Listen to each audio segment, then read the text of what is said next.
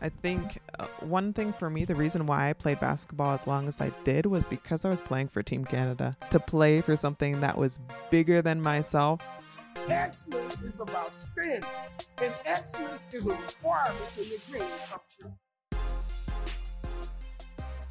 Welcome to Unfiltered Athletes. I'm your host, Leo.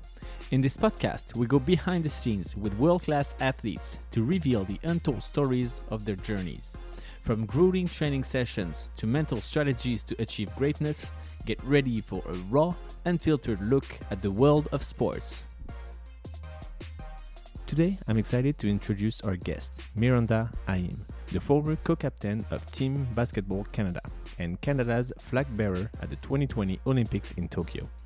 Join us as Miranda, from London, Ontario, reflects on her incredible journey which led her to Turkey and predominantly in France, where she spent six impactful years with Basket Landes, appreciating the team's unique human approach.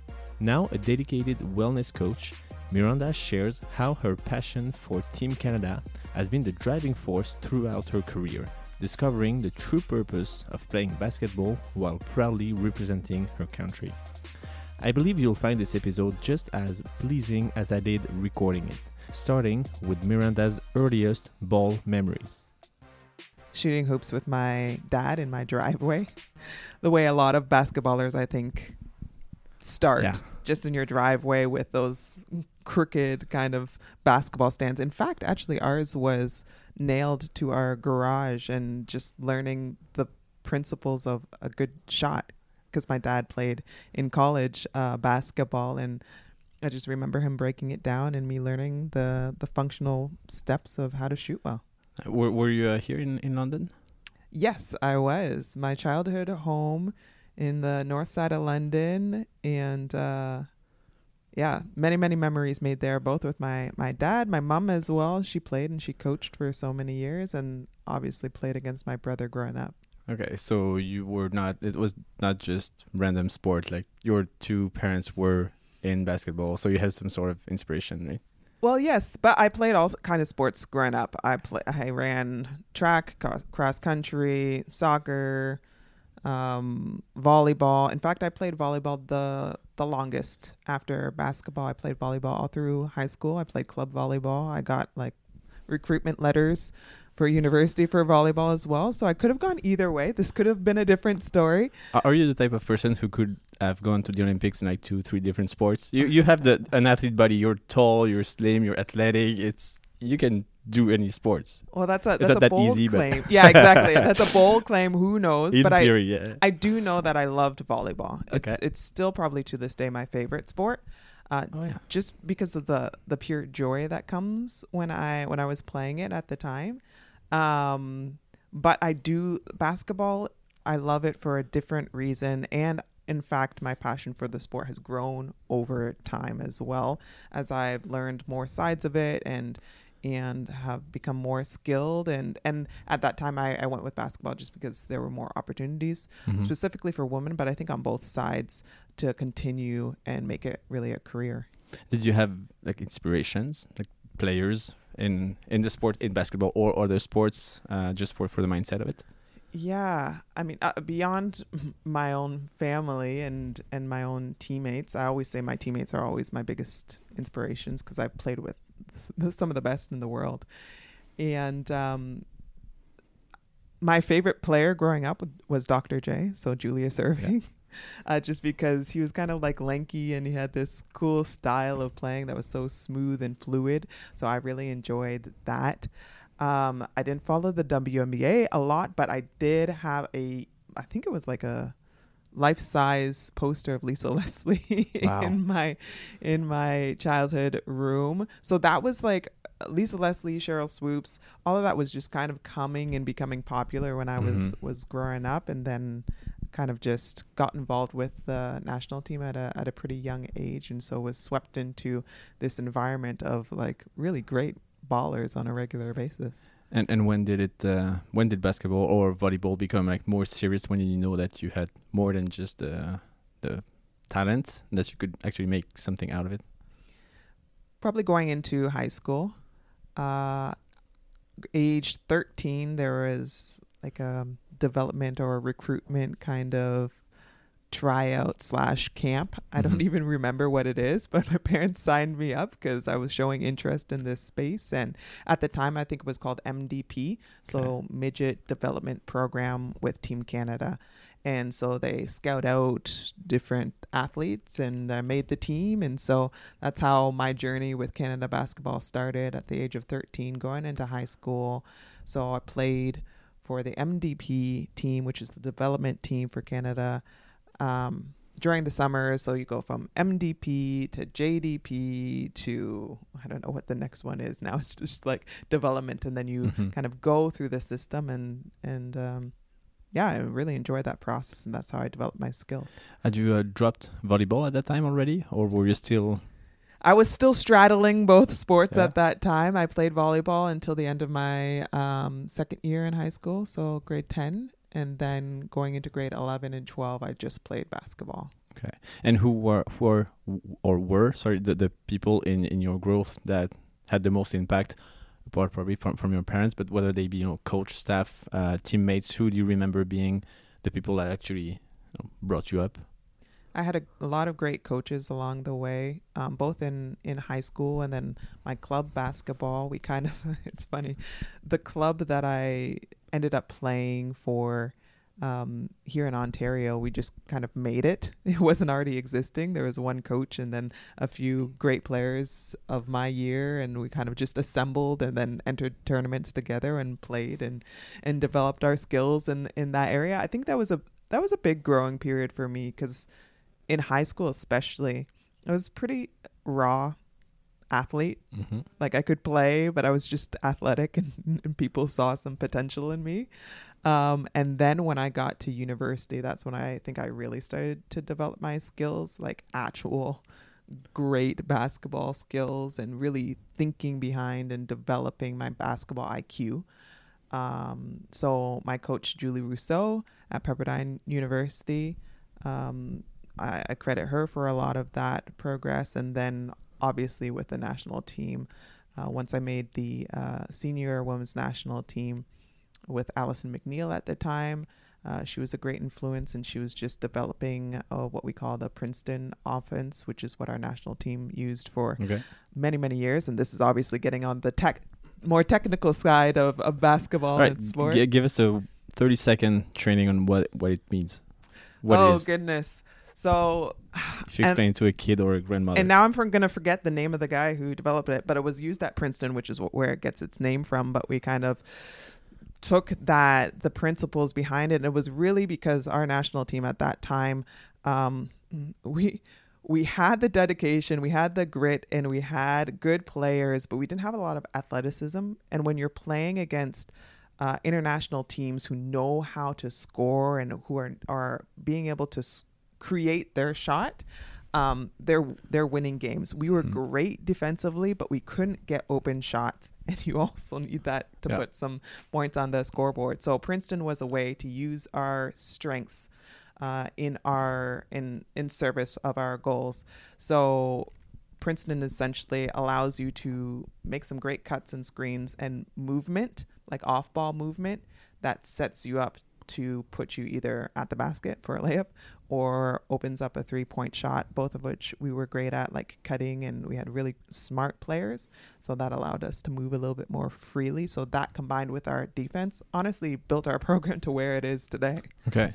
And and when was that I would say pivotal moment you said when it was not just the, the, the body you had and how talented you were, but when work kind of became more important than you know, what you had by default when you were born. W- when was that that time when it, it switched? For me personally, Yeah.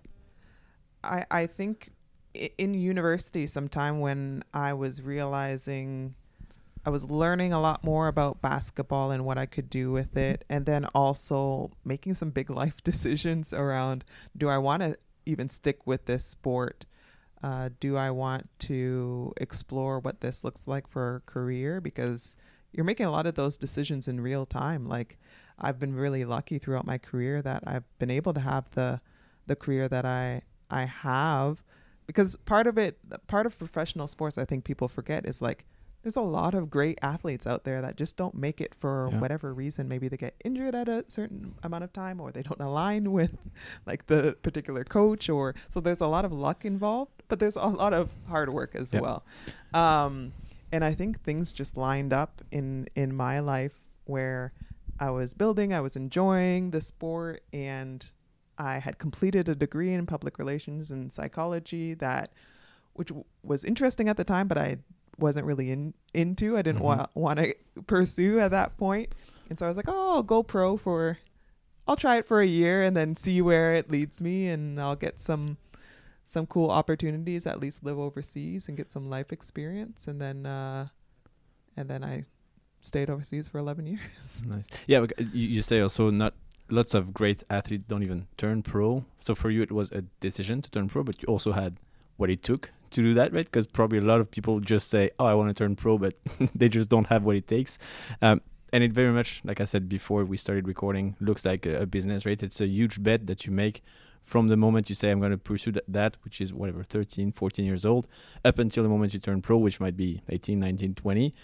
In between, it's a lot of hard work. It's pushing stuff on the side that, you know, maybe studies. You don't study as much as you would. Maybe you don't spend as much time with your family and friends as you would like to because you focus on that target. And someday it's the, the famous, you know, um, 10 year overnight success where suddenly people start hearing from you. It's like, oh, you just landed there. No, no, there's 10 years of you know very hard work before um, so for you when you uh, turned pro was it was it some sort of a, a consecration I don't have the English for that but like the the, the pinnacle of what you could uh, you could expect or was it just like the first step you're like I can do it now it's time to just get even higher That's a great question. Um, I don't think it was the the pinnacle at that exact moment. And you're right. There's a lot of trade offs that go into that Yeah. that road for sure. Um, essentially every day I was in the the gym and every weekend and every every summer and every vacation for sure. I won't say that I, for my parents' sake and my sake, I won't say that I traded off my studies because academics was always first in our, even our to- household even today is you, even you today, cannot say that even okay, today, okay. because actually, first and foremost, I'm a nerd probably before I'm an athlete. Okay. Um, and so the reason why I was pursuing a um, a scholarship in the states because I wanted to go to school for free and not have debt, which Yeah. was an excellent uh, setup for life in general. and you Um, need to keep a minimum GPA right in order to be in a team in a university and all that right? Absolutely, Yeah. absolutely, you do. But my my mindset was not min- minimum; it was maximum. yeah, yeah. um, and uh, so that has always been really important uh, to me to to maintain a certain level of excellence in everything that I'm doing. But you're you're right. There are certainly trade offs, but everything leading up to that point, it I I've never been a ball is life type of person, and so that's why I bring up all these different aspects whether it's academic whether it's it's contributing to my community. Um, so there was a lot of different things going on that might have been competing for my interest but opportunities kept showing themselves to me in the world of basketball. So that's why i wanted to take that next Mhm. step and pursue and explore what playing professionally might look like whether it was a year that turned into more but it could have gone another way. But um so that's why i say it wasn't like this like aha moment when i turned pro. It's Yeah. just like oh okay life is giving me this. I want to explore this a little bit and see where it takes us. And where did you go uh, with your your first contract I went to Turkey. Turkey. So I was in Alanya, which is a really small city in the south of Turkey, right on the Mediterranean Sea, which is really, really beautiful. Not a great team, but I had a lot of fun. Uh, and how would you summarize? You said 11 years abroad. Um, let's do it in two minutes. Combine that. What were you know the highest point, the lowest point? What did you like there? You can extend, not just two minutes if you have. more Not a time time limit there. Count me down. Um, I loved my time in Turkey. Those I was there for three years and got to experience a few different areas. So Alanya the first year, Istanbul the second year, and then Ordu, which is in the northern um, point on the Black Sea. So really beautiful parts of the country. Love the culture, love the people, everything. Um, the basketball league in Turkey is quite good as well. And um, when you talk about the high points and the low low points, one of my low points was in Istanbul, Turkey. Um, not the city itself, just the experience. A lot of pro players you can't go through a career without without having low seasons or low points.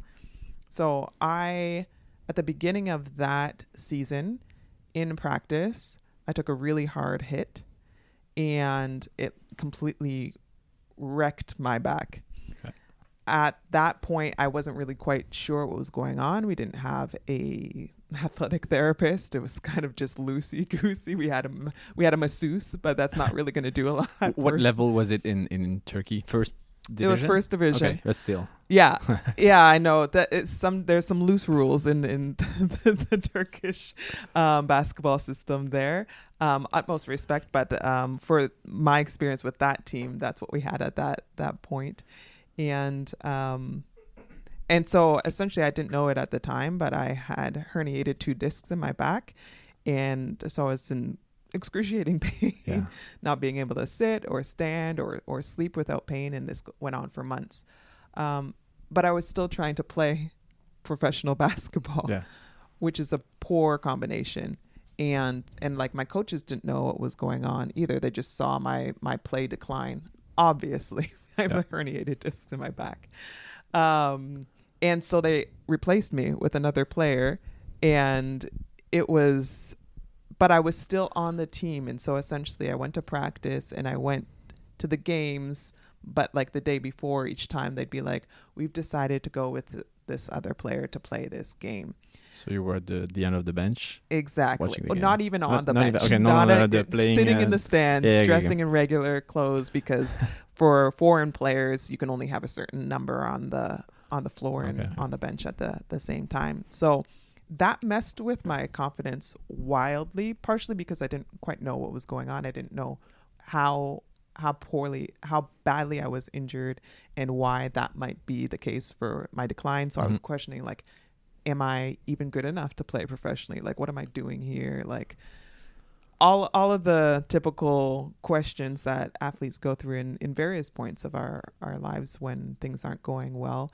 Um, but I, I had to battle through that a lot. And so that was definitely the lowest point in my career. And but on the flip side was the reason why I became so interested in the mental performance side of sports and, and why we show up the way we do and how we get in our own way so much of the time, um, which is so interesting and, and goes into so much of what makes a good player.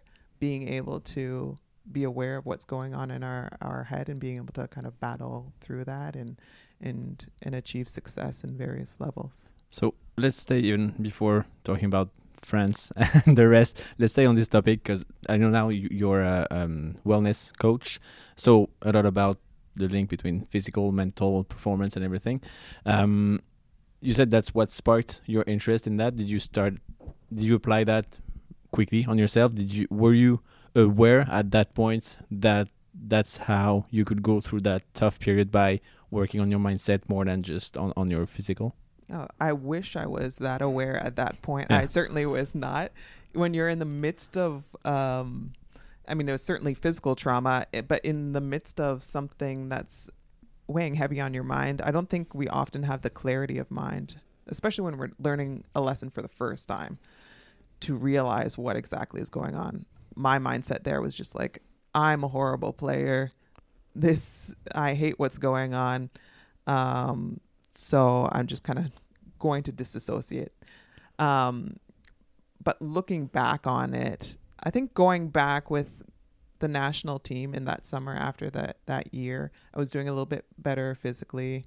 Saw some actual athletic trainers and therapists who were able to help me out a little bit, and um, and just being with people who started to introduce me to some concepts of like okay how can we approach this in a better way that's a little bit more helpful? I think canada basketball was well ahead of its time with bringing in a mental performance consultant um, throughout probably the last decade of my career. So i got to talk with some of the best in canada around these subjects and start like one by one applying Mhm. them be like okay let me try it in this instance and, and see if this helps a little bit and um so that's how I started to integrate it. But it took like many years Yeah. to to get to a place where I felt better or more settled. Do you think that's that's an approach that can be proactive, or does it have to be reactive? Because what I and again, this is a comparison to business, but no matter how much you emphasize something that, oh, you shouldn't do this, or I went through that and I know you know this will happen, so avoid that mistake. You never learn as much as when you do the mistake yourself, or when you go through a tough situation yourself, and then you apply principles yeah so is, that part of also of what you do these days of trying to be proactive with people but at the same time knowing that it you need to go through it in order to understand how much it can work Absolutely, absolutely. It's both. Um, it's both. I frame it as uh, preparation and process. You need to be able to to do both for sure. You have to learn the hard lessons your, yourself. Sometimes those are the most effective ways uh, to to learn and retain lessons. But there are ways that we can prepare ourselves for difficult moments um, that will make those moments easier. So when we talk about pre- preparation, we can talk about a whole slew of things, whether it's just like physically taking care Mhm. of yourself, sleeping, exercising, or just moving your your body in a way that that feels good. Those kind of things people overlook as as mental performance techniques. But if you're not sleeping, as athletes, we know this. If you're not sleeping, you're not going to perform well the next day. Yeah. Your brain is a part of your body, so fuel requires those basic things, nutrition, all of those things. If you're not taking those into account, you're doing yourself a big disservice, not as Mhm. an athlete, but as a business person, as a human Yeah. being. Like that should be the first thing that we go to kind of like see can I make some tweaks in these areas, just like small small improvements that will increase our, our likelihood of success or at least um, w- weathering the storm a little bit better. And then just building out different habits and routines that, that feel good and and and help us to to build a bit of our mental resilience ahead of time so that when we do face something um, whether it's a crisis at work or at home or elsewhere, we're at least a little bit more prepared and have Yeah. some tools available for us that we can pull out. Sometimes they work, sometimes they don't, but at least we have them available to them and we're not trying to start scratch from scratch in the middle of a crisis. Yeah. It's like I, I always kind of um, compare it to the way we approach um, shots or practicing uh, our shots in in the world of basketball. I'm not going to pull out a move out of nowhere in the middle of a game Yeah. that I've never practiced before. I mean, sometimes you do when you're just in the flow, Yeah. and it might be super lucky and you'll hit it, but you're probably not going to be able to replicate it. It's not sustainable. Yeah. But if I want it to be sustainable and I want it to be effective, I'm going to practice it a hundred, a thousand times in a like cool environment of the gym to get it down, and then I can pull it out in game time.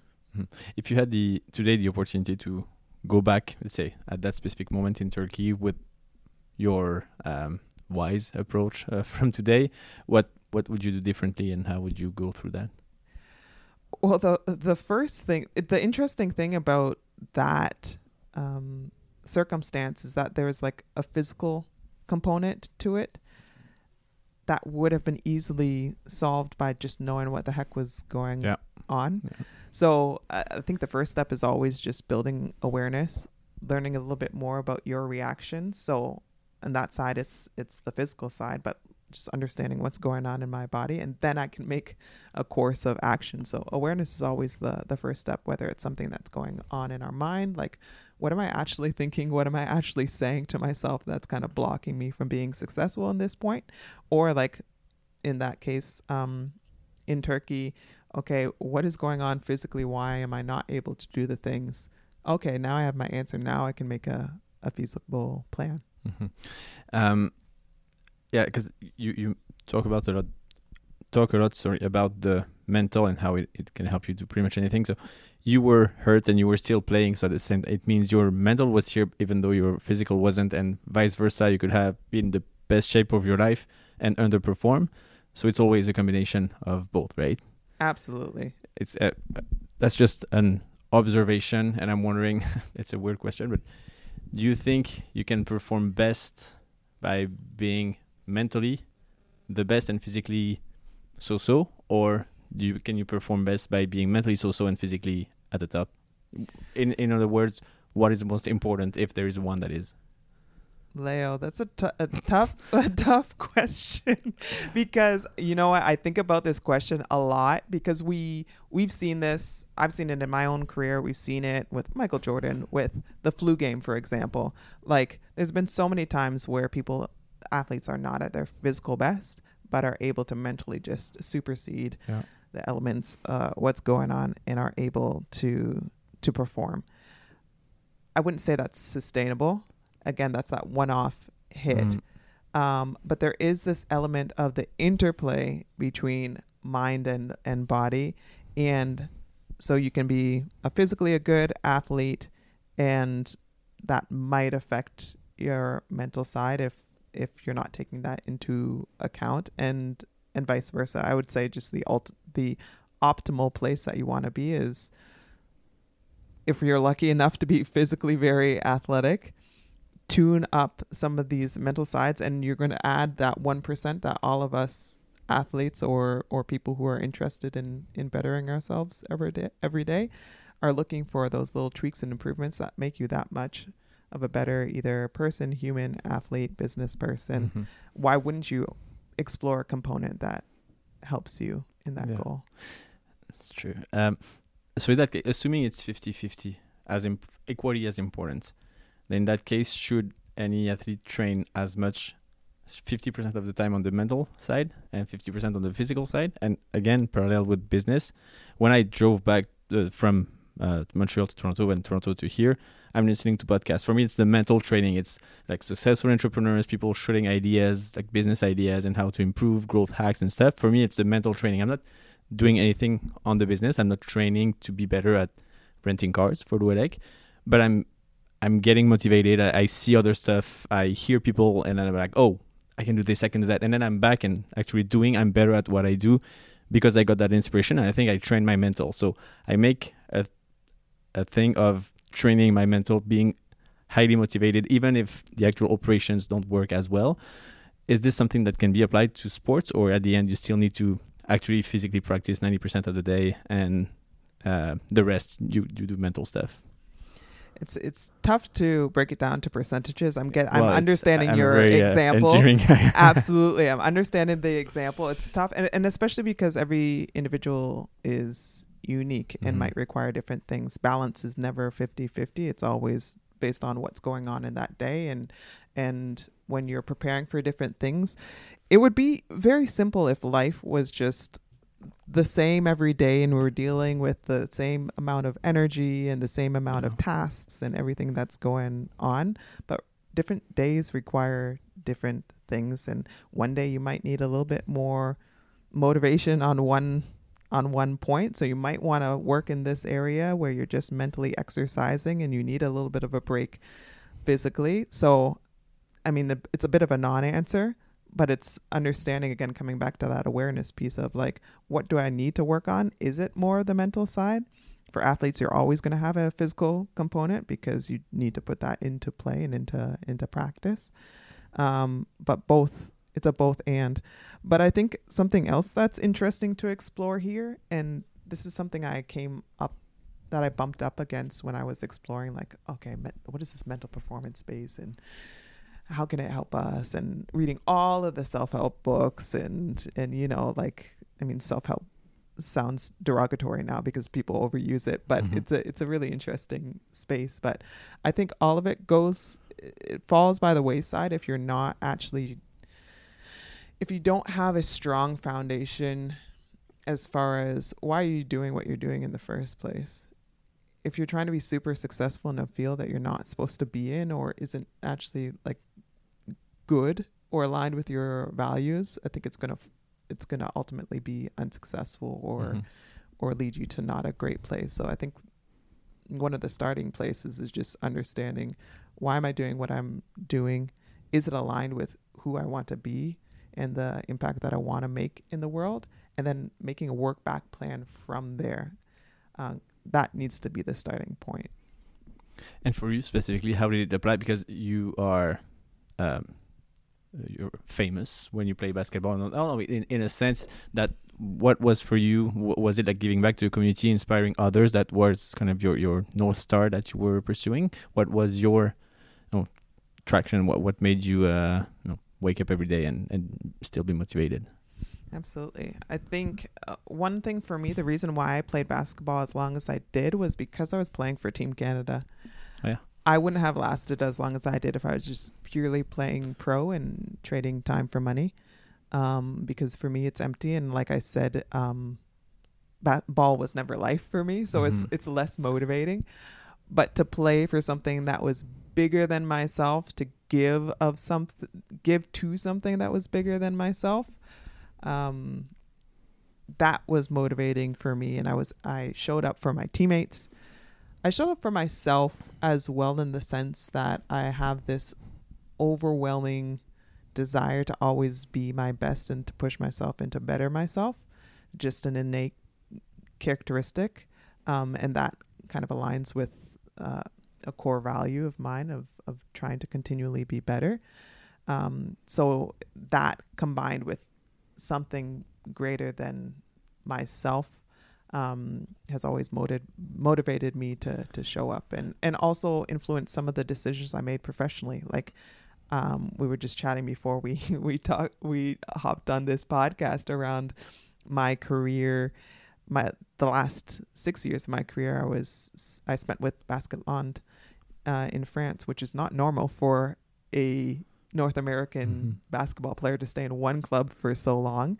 But that club was aligned with my values. They took care of their players. They played for each other. They were invested in the community. There was this beautiful sense of togetherness.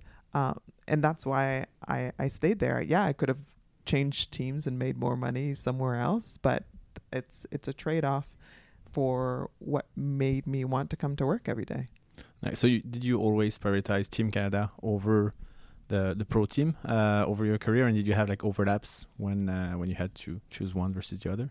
And was the team also aligned with that and okay with that? I know it happens in other sports when when you have a few international games, then the pro team loses a few players and it's fine uh, because it's probably part of their contract. Uh, but yeah, was that the case for you? Thankfully, I didn't have a lot of moments uh, like that where I had to make a dec- decision between the two, and all of my pro teams knew that Team Canada came came Yeah. first because I with those European teams they also felt similarly. Now it's a little bit different, both uh, for Team Canada and for our WNBA players. There's there's a few more conflicts as far as scheduling goes. I know a lot of my Canadian teammates have been fined um, from their WNBA teams just because Canada and and the WNBA season uh, goes at the same time, and so if they want to come into training camp, they actually have to pay pay out essentially because they're Also, they they don't have a salary; they take like a leave uh, leave of absence or whatever of their team to play for for their yeah I. I know it's an ongoing issue. Some teams are a little bit more reasonable than others um and i think that's ongoing. So maybe by the time people listen to this this will be different. But i know that has happened in the past. And yeah sometimes professionally it's difficult to leave with the qualification process. Now it's in the middle of pro season. Before it was Yeah. mostly in the summer. Um thankfully i haven't had to have a lot of those discussions but yeah team team canada always came first i was playing pro so that I could develop and play for my country in the Olympics. Nice. So, what are the highlights of that uh, Team Canada career? Because you went to three Olympics, right? Correct. Last one, 2020 slash 2021, uh, where you were the flag bearer. That I read. yes. That's amazing. So, Yeah. yeah, how uh, how was it the overall career? What what is it that you uh, you take out of it, and especially that uh, 2021 uh, flag bearing opportunity? yeah, there's there's been so many high moments for sure. Um, I mean, the the cliche answer is most of them are have just been in the locker room or times that I'm spending with my my teammates on and off the the court. Uh, that's the fun side of sports is you're not best friends with everybody you're on the team with, but it's a super unique relationship because you Mhm. sacrifice your body for someone else, and so there's these bonds that you make for life that are really really special.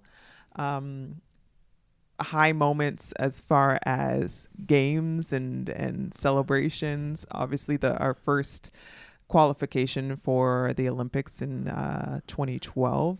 Uh, that was in Ankara, Turkey. So qualifying for the London 2012 Olympics. And that was after our Canadian women's national team hadn't qualified for, I don't know, 18, 20 years before that. So that was huge because we had fought so hard to get there. And at the time, now we're ranked number fifth in the world. At the time, we were ranked, I don't know, 26 or something. Not expected to qualify. Yeah. So that was huge.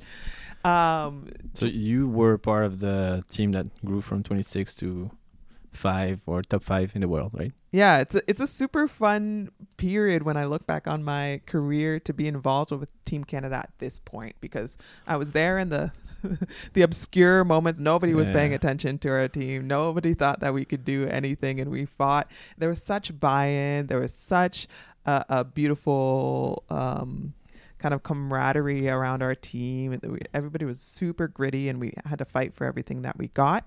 And and now our team is expected to go to the Olympics on a regular basis. Basis, we're expected to perform, and and finally, we're at a point where.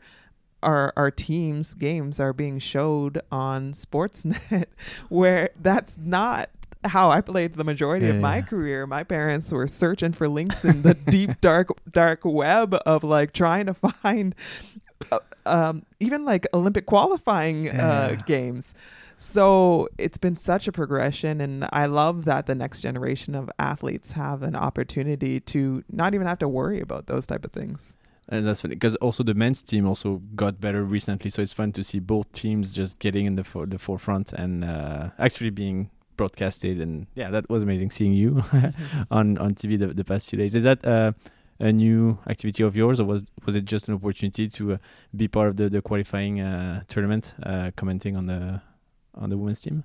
Yeah, just a just a opportunity that that came up that was cool, and I, I, I said yes to because again, this is something that I'm I'm passionate passionate. about, and on the on the women's side, supporting our, our team, and just fun to to watch them play and and commentate and and support in any way I can.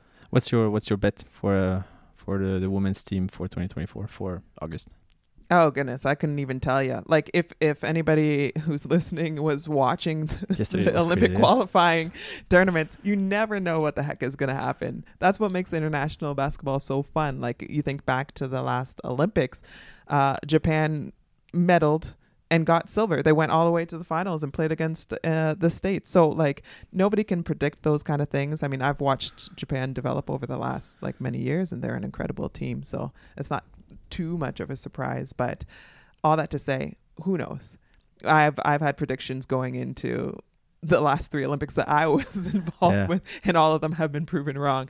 So I don't know. I just know that I'm going to be following with bated breath, breath and really excited for these women. Do you think they have the, um, from what you've seen, not just seen on TV and the, the last minute qualification, but in, in general, what you see in the local room and the, the, the, the roster they have, do you see them like, are they aligned to you know, be at par with the number five, number four uh, world ranking that they have?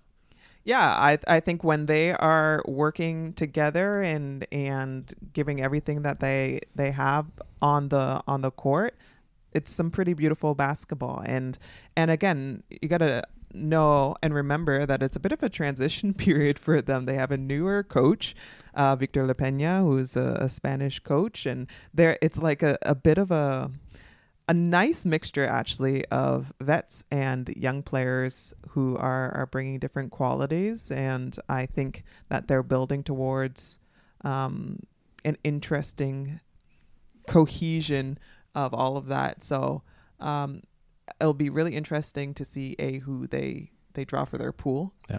Because uh, that's a big big component for how well you do in the olympics of like who who are you facing with not sorry not just your pool but who are you crossing over with yeah, yeah.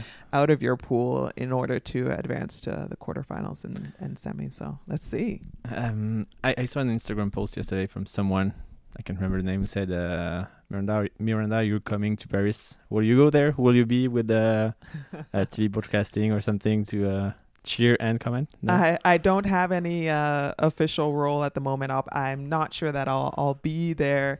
um, on the ground in Paris. I know it's going to be crazy. I'm sure all the Parisians are fleeing the city, trying to sublet their their places uh, to get some Airbnb cash for sure, because it's going to be wild. I'm sure the environment is going to be really, really electric. And uh, I know um, a lot of my French friends have been involved in in working towards uh, building the Olympics there. But I, all that to say, I likely won't be there on the ground, but I'll be cheering them on.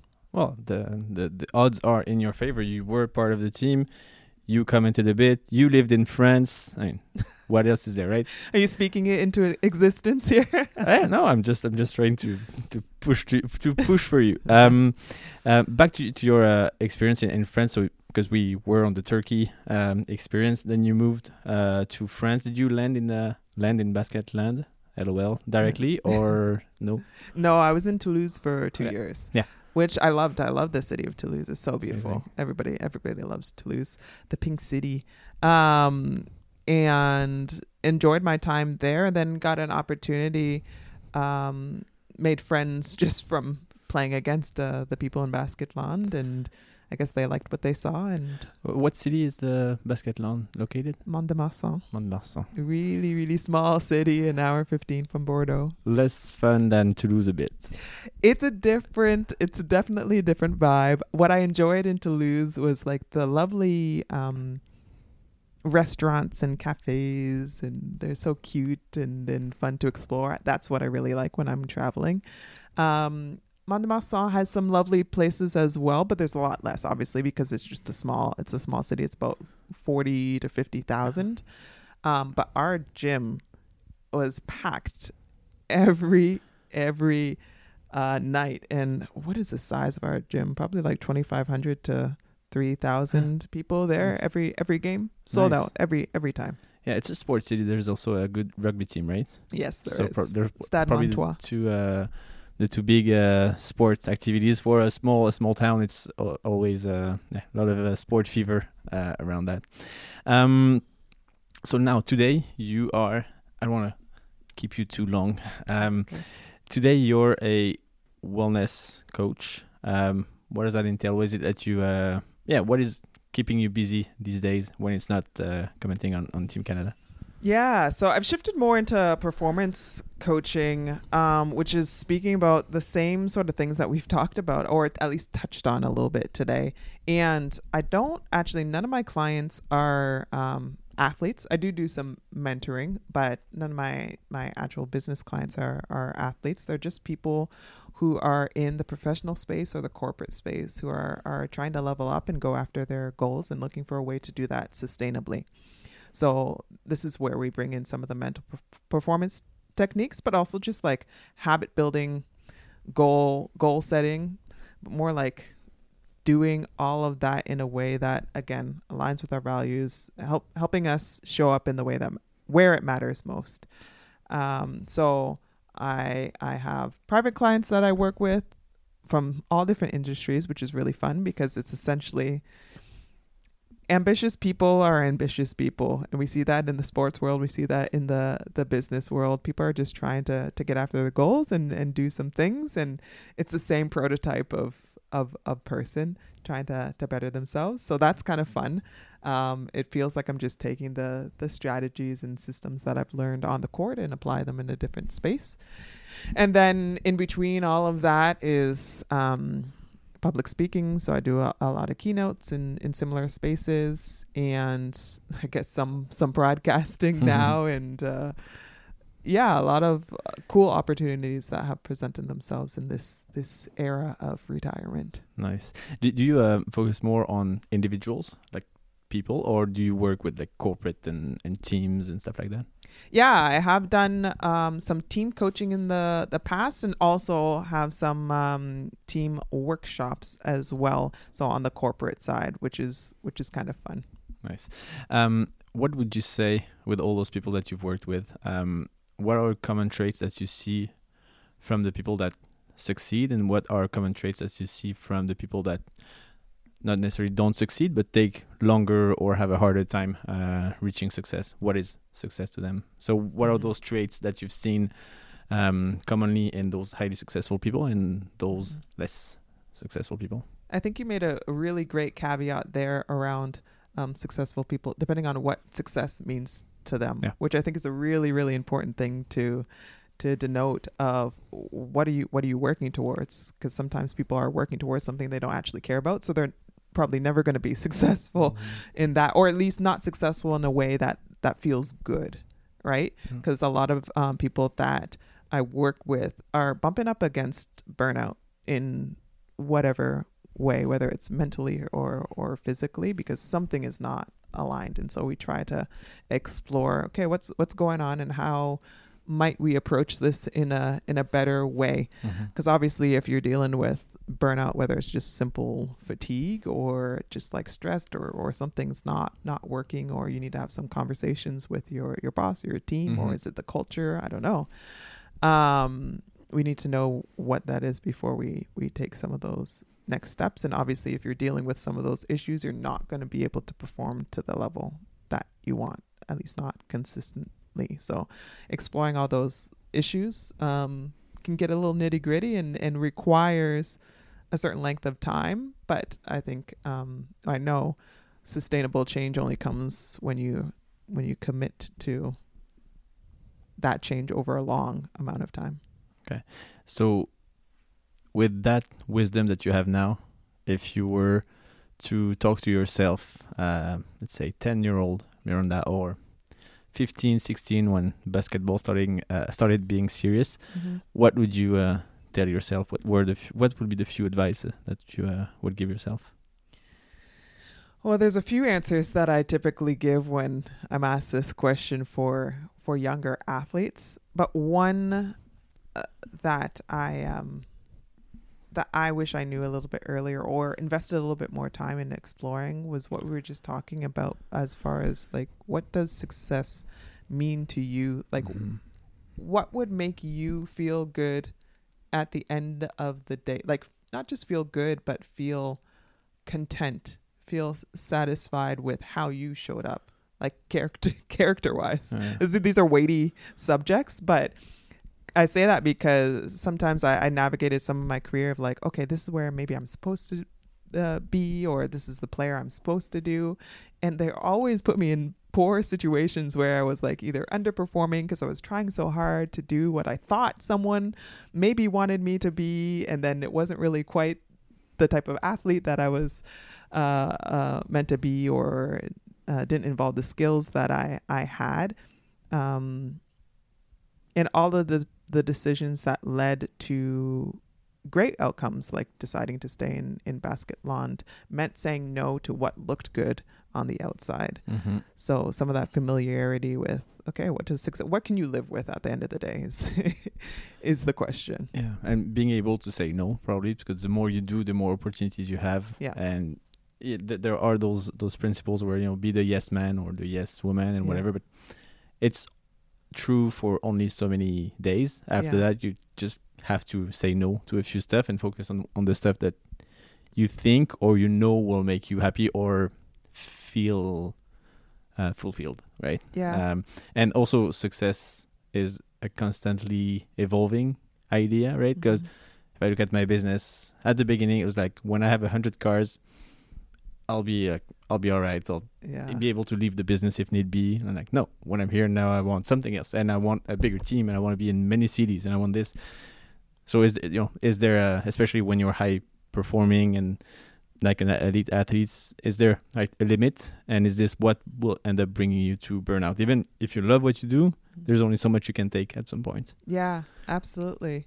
Yeah, it's it's underst- it's being able to reassess that as well as it goes along. Like you're saying, it's a, a bit of shifting goal goal sets, and also to be um to be okay with being in the moment as well, of being content with where I'm at. Uh, coming back to what I was kind of touching on around uh, being okay. How did I phrase it? Like being okay with what you okay with. Was that how I said it? Being okay with With um I forget how I I phrased it, but yeah. completely losing your your train of thought in the middle of a, a podcast is always the great way. That's fine. great way to go. No, it's it's because we're actually thinking, Yeah. not just saying pre-recorded stuff. One We're- hundred We're percent. actually brainstorming. Yes, absolutely. especially my English is leaving me sometimes. Like, "Ah, I have this idea. How can I express it? no. Um, anyway, moving on. If you had, if I, I'm right now, I'm telling you, I'm writing a book about your your life and career, but you can only choose the title. What will the title be? Oh man. And this is even deeper because I've always wanted to uh, to write a book. it's maybe a bucket. So first reflection. Yeah. What would be the name of the book based on my life or based on where my life is going? I don't know. That's where you bring it. I don't know. Maybe go, coming back to uh, don't hold me to this, but thinking in real time, going back to what I had mentioned about my tendency to always want to get better. It would be interesting to explore that idea and the push and pull between like bettering yourself and being content with with where you are. So maybe something like betterment, a lifelong journey between the fluctuation of, of balance. I that's don't know a thesis. That's a whole thesis. yeah, that's yeah, that's a the, that's a weighty academic uh, uh, argument, which I mean it tracks with how the, my mind works sometimes. Yeah. nice. Actually, mine will be do it, and I'm I'm thinking of uh, tattooing uh, do it on my just on my foot, so that when I wake up in the morning, I see my foot and I redo it, just nice. execute and get stuff done. I love it, That's what I'm thinking. I'm actually might Yeah. actually do the tattoo in a few weeks. and that reflects on your mindset and your approach to life. I love it. exactly.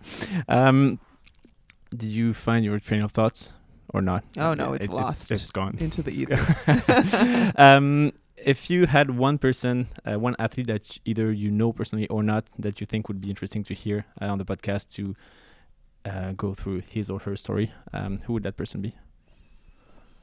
I was thinking about this on the way here, and honestly, all names have fled my mind. But the one uh, that came up recently, maybe because I was chatting to him uh, recently, was uh, Sam Effah, who is a uh, a track runner. Now he works with RBC. Uh, I met him through our work with RBC. Um, but he's an interesting story and is just a quality human being. So it might be interesting to to chat with. Nice, well noted. What is uh, RBC doing in the sports world? Because they have that, they help like very young athletes get to pro level. Uh, you're probably involved with them on a different topic. Are they very much very active in the Canadian sport um, landscape? Yeah, so they try to um, they support the Olympic uh, dream, I suppose, by funding young athletes. So searching for and funding specific young Mhm. athletes. So it's the um, RBC training ground is Yeah. what you're referring to. They go into different communities regionally and have a bit of like a combine testing. Yeah, they test everything and see you should do that sport and you should do that sport because Exactly. based on the data, that's where you you're good. which is super interesting Yeah. because a lot of athletes fall between the the cracks Yeah. because they don't get an opportunity. Like me, for example, I was funneled through the system, but like by I was going to say luck again, but obviously hard work. Yeah. I had the skills, et cetera, et cetera. But also sometimes people don't get those opportunities. So Yeah. this is another opportunity for athletes. They don't need any prior experience. They just sign up and come. It's free. Uh, so that's really cool. And they've had some medalists and Olympians come Yeah, through that program and uh, and then they also do it on the other side of um, funding and supporting actual uh, current Olympians. So that's how I got involved with their RBC Olympians program, Okay. and so we um, uh, support their community engagement by going up and, and speaking to either the partners or, or community partners or within the RBC organization.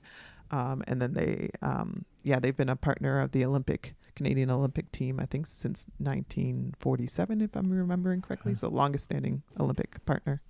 Do, do you think that's a very different uh, topic? Do you think we're losing? We're by we I mean Canada is losing athletes because of the lack of financial support. Sometimes, and well, basketball it's a pro sport, and you have a contract and you're paid over the years. Um, most other, especially in track, for example, they are quote unquote pros. But they don't necessarily have any fundings. They make a bit, bit of money here and there, but other than that, they just just rely on Can Fund, on RBC programs and stuff. Do, do you think that Canada, where is Canada standing in like the world of sports in general in, in funding and supporting their athletes? Yeah, there's an absolute athlete drain um, to other countries and other parts of the world for sure. I'm less familiar with um, other sports. I'll stay in the in the world of, of basketball. I mean, I've talked with some of friends on the track Mhm. side and and uh, and in other ways. Um, but for example, uh, women's basketball, we don't have a professional league, so I don't even have an op- option to play Here in Canada. in Canada. Yeah. So all our best athletes go to the states for university, And Europe get- or a free education, uh, get it paid for, and then we go to Europe. Um, and and it was only recently that um, we have a male, uh, a men's professional league. Now we have two, um, but that was only within the last ten years or so. yeah, not even. The Yeah. Canadian Basketball League, Elite Basketball League started Yeah, there was a CBL, but even before that was the NBL Yep. Canada, um, which is now I think the Super League, and they've merged with um, the states. But Mhm. even still, yeah. So which has an impact on the development of our our athletes and our our our teams and how we perform ultimately at the Olympics, and that also has an economic impact in many different ways. This could be a whole nother conversation, but uh, to to answer your question uh, shortly, and yeah, we absolutely have an athlete drain in Canada. crazy, crazy. when it when I see how how much athletes represent to a country, just just the Olympics or any kind of sports, it's like it's mar- it's free marketing for tourism and for so many stuff. You know, just fund these people, and instead of paying for marketing on so and so, you'll you'll bring people to the countries just by having those athletes that can perform at the top level. Yeah. But anyway, it's but it's- more my business mindset. That, oh, for sure. that- but it's like behind, behind that. it's like second, third order consequence thinking of like un- thinking through of like, oh, if I do this, then this, and then this can actually have some some benefit, but sometimes easier. One day I'll be able to uh, help athletes perform. Um, yeah. So the last one that I always ask is I'm building a museum of sports. It's for now it's just gathering at my cottage, but I we have a new office at Duodec. I'll have a big office, not as big as this one where we're now, and I'm gonna actually do a whole wall, maybe a wall of fame, we'll call it, whatever it might be. Uh, and I try to collect like a gear, like an apparel from um, the different athletes that I interview. Would you have anything in mind that you would throw away someday um, that you might uh, hand over with a small signature on it? Yeah, well, let me scrounge around in my parents' basement, which is where I where I keep all of my my goods, um, and uh, I'll I'll try to find something to contribute to your wall of fame. Perfect. So you like this better. um, where should people follow you? Are you s- active like on social media? And uh, I, I, you have a website as well. Yeah, I have uh, uh, two different uh, websites. I should probably direct them to cultivateco.ca, which is the name of my business. You can find um, all the stuff about what I'm doing now professionally there. But also, I'm pretty active on uh, Instagram. So, MJ Ayim, A Y I M is the last name. And um, not active on X, but I did post a few times just because of the recent broadcast. Um, so the name there is Ayim Who I Ayim. I was feeling witty in university, so I came up with that name. Um, but those are the the top ones, or just Google Miranda Ayim, and you'll Sweet. find me. Only one in the world, as far as I know. Oh yeah, okay. I think I'm the only one as well with an accent. Yes. Um, sweet. Any last word? No, just thank you so much for for No, having me. It was Thank a you for, for taking the time. It's uh, when I started the podcast, I had one. I had many goals, but one was like if I could have basketball players, I would be at the top. Like here, here you go. So thank you so much uh, for taking the time. Amazing, I love it.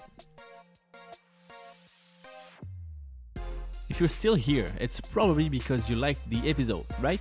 So, if you want the podcast to grow and get more exceptional athletes, you can play your part by following us on your favorite podcast platform and on Instagram at unfiltered.athletes. It really helps us.